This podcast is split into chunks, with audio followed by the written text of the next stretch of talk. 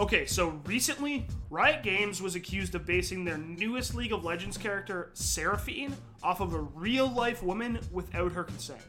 We're talking hair, facial features, hobbies, the whole deal. And what's craziest is this isn't even the first time they've been accused of this.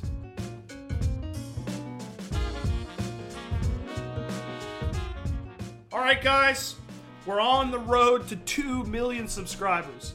I want you to pause the video, hit pause, scroll down, and hit that subscribe button. Let's hit this milestone together. Now, on November 12th, a Twitter user named Stepney posted a Twitter thread and a much longer Medium article titled The Problem with Seraphine. It turns out the problem was that she thinks Seraphine is her. In the article, she makes the claim that Riot's newest champion is based off of her and her life. The author, whose real name is Stephanie, claims that she had a relationship with an anonymous Riot Games employee back in 2019. And that relationship, in conjunction with a list of alleged similarities between Seraphine and her, has her feeling pretty uncomfortable. So, how we're going to start this story is by talking about all of the things she says are similar between her and Seraphine. First is the obvious one Stephanie and Seraphine look pretty similar. They're both young women, have very similar hair colors, similar glasses, and share similar facial features.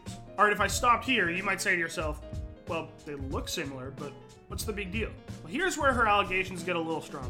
With the release of Seraphine, Riot Games has rolled out a pretty extensive social media campaign, complete with a Twitter account that personifies the character. And it's on those pages where a lot of the photos comparing Seraphine and Stephanie, the way they look, the way they pose, have come from. Stephanie and Seraphine both draw as a hobby, and Stephanie even says that Seraphine's drawings look like hers. Riot also announced on Twitter that Seraphine was joining their virtual pop group KDA on Stephanie's birthday. And lastly, we have what I think might be the strongest part of her allegations screenshots from the relationship she had with that Riot employee back in 2019. In the Medium article, she includes a screenshot from text messaging conversations with that person, who she refers to as John, where he suggests making a Ahri skin based off of her. And then as she's discussing those messages, she also refers to another time where he suggested she fly to Los Angeles to do voice acting for a top secret project. So, all things considered, there's a lot going into her claim here. Not just the fact that they look similar. Now, one piece of evidence to the contrary of Stephanie's claims is that Jeevun Sidhu, a senior game designer at Riot, posted a tweet on October 29th saying that Seraphine was actually based off of Riot whiskeys. And then on November 12th, Riot Games officially responded to her claims. They sent a statement to Tim Rizzo, a reporter for InVen Global, denying that Seraphine was based off Stephanie.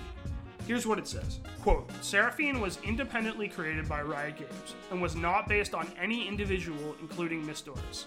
Additionally, the former employee Miss Doris is referring to left Riot more than a year ago and was in a department and role that has no input whatsoever into the creative design process. We take all claims of misappropriation seriously and immediately investigated Miss Doris's allegations after receiving a legal demand letter from her attorney last month. We confirmed that her claim of being the basis for Seraphine lacks merit, communicated this to her attorney, and invited him to further discuss the facts with us.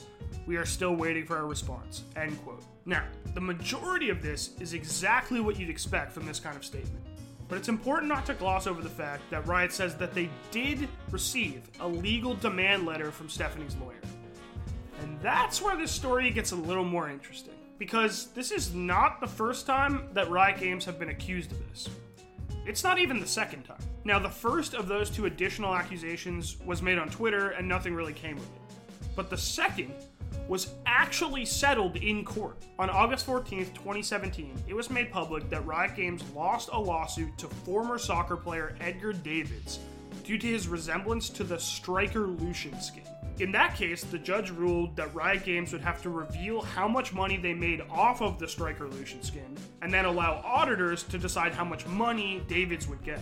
Now, since Stephanie's lawyer did send a letter to Riot, and with the precedent of the Striker Lucian situation, I decided to speak to a lawyer myself to get some perspective on the legal side of the story. Josh Marcus, an esports lawyer from here in Toronto, sat down with me to shed some of his light on the situation. Now, before I get into that, it's important to note that this isn't actual legal advice. It's just his opinion as a lawyer. He told me that when the news dropped, he was definitely interested in how it played out. And when I asked him if Stephanie would have a case, he mostly just said it depends on a lot of factors. Broadly speaking, when you're a celebrity, you're going to value exposure. When you're a non celebrity, you are going to value privacy, right? And that is just a broad assertion that, of course, isn't going to apply always.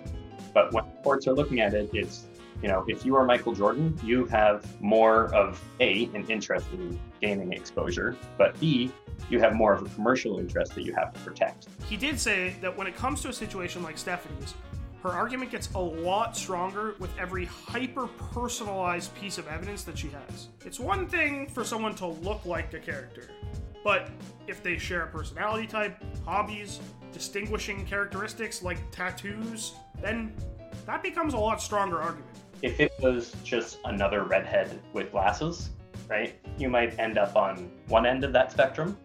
Um, if you go into, I, I believe in that thread, you know, there's they talk about kind of the lore behind the character and, and you know the stories that come along with it. If that is genuinely based on this person's life story or life experiences such that she could be identified from it, you're on the other end of that spectrum. Another point that I thought was interesting when we are talking about this situation that Josh brought up is the level of fame of the person making these accusations. When it comes to situations like this, it's a lot easier for someone who's famous to claim damages for using their likeness because everybody knows what they look like. But the flip side of that is you know the creative process where you're basing characters or any traits off of a generic type of person gets a little more complicated because again you're not talking about gwen stefani and no doubt here where there is um, a very clear benefit to using that likeness. Here it's you know yeah they have red hair they wear glasses. Um, you know maybe some of the lore is based off of their character but there's no you know the average Joe who doesn't know Stephanie doesn't care about that, right? They are not choosing to play as his character because it is based off Steph. Now, before I ended my conversation with Josh, I asked him about that former soccer player, Edgar Davids, and whether or not a case like this having precedent would have any impact on potential legal proceedings assuming they didn't settle and it was actually found in his favor. Um, right, so a court has ruled that yes, you violated his rights by doing this, and you have some precedential value there, and you can point to that pattern of behavior that hey, Riot has a history of basing their characters off of real people. So the fact that this woman who dated, you know, the artist or whoever it was who came up with it is making this claim really isn't out, that outlandish, right? It's not so crazy to imagine because, hey, they've done it before. Now, it's important to note that we don't know yet if this case will ever end up in a courtroom. Stephanie and her lawyer have only sent a legal letter to Riot Games. But I figured, given the nature of the situation, some extra legal perspective might be helpful. This situation is strange, complicated, and it's made a lot of headlines since it first popped up on Twitter. And I mean, it's esports Twitter. Everybody loves to shit on game developers. But this situation is unique and murky in a way that we don't see as often. Especially because, despite what you may have seen on Reddit, the situation is not as simple as Stephanie saying that Seraphine just looks like her.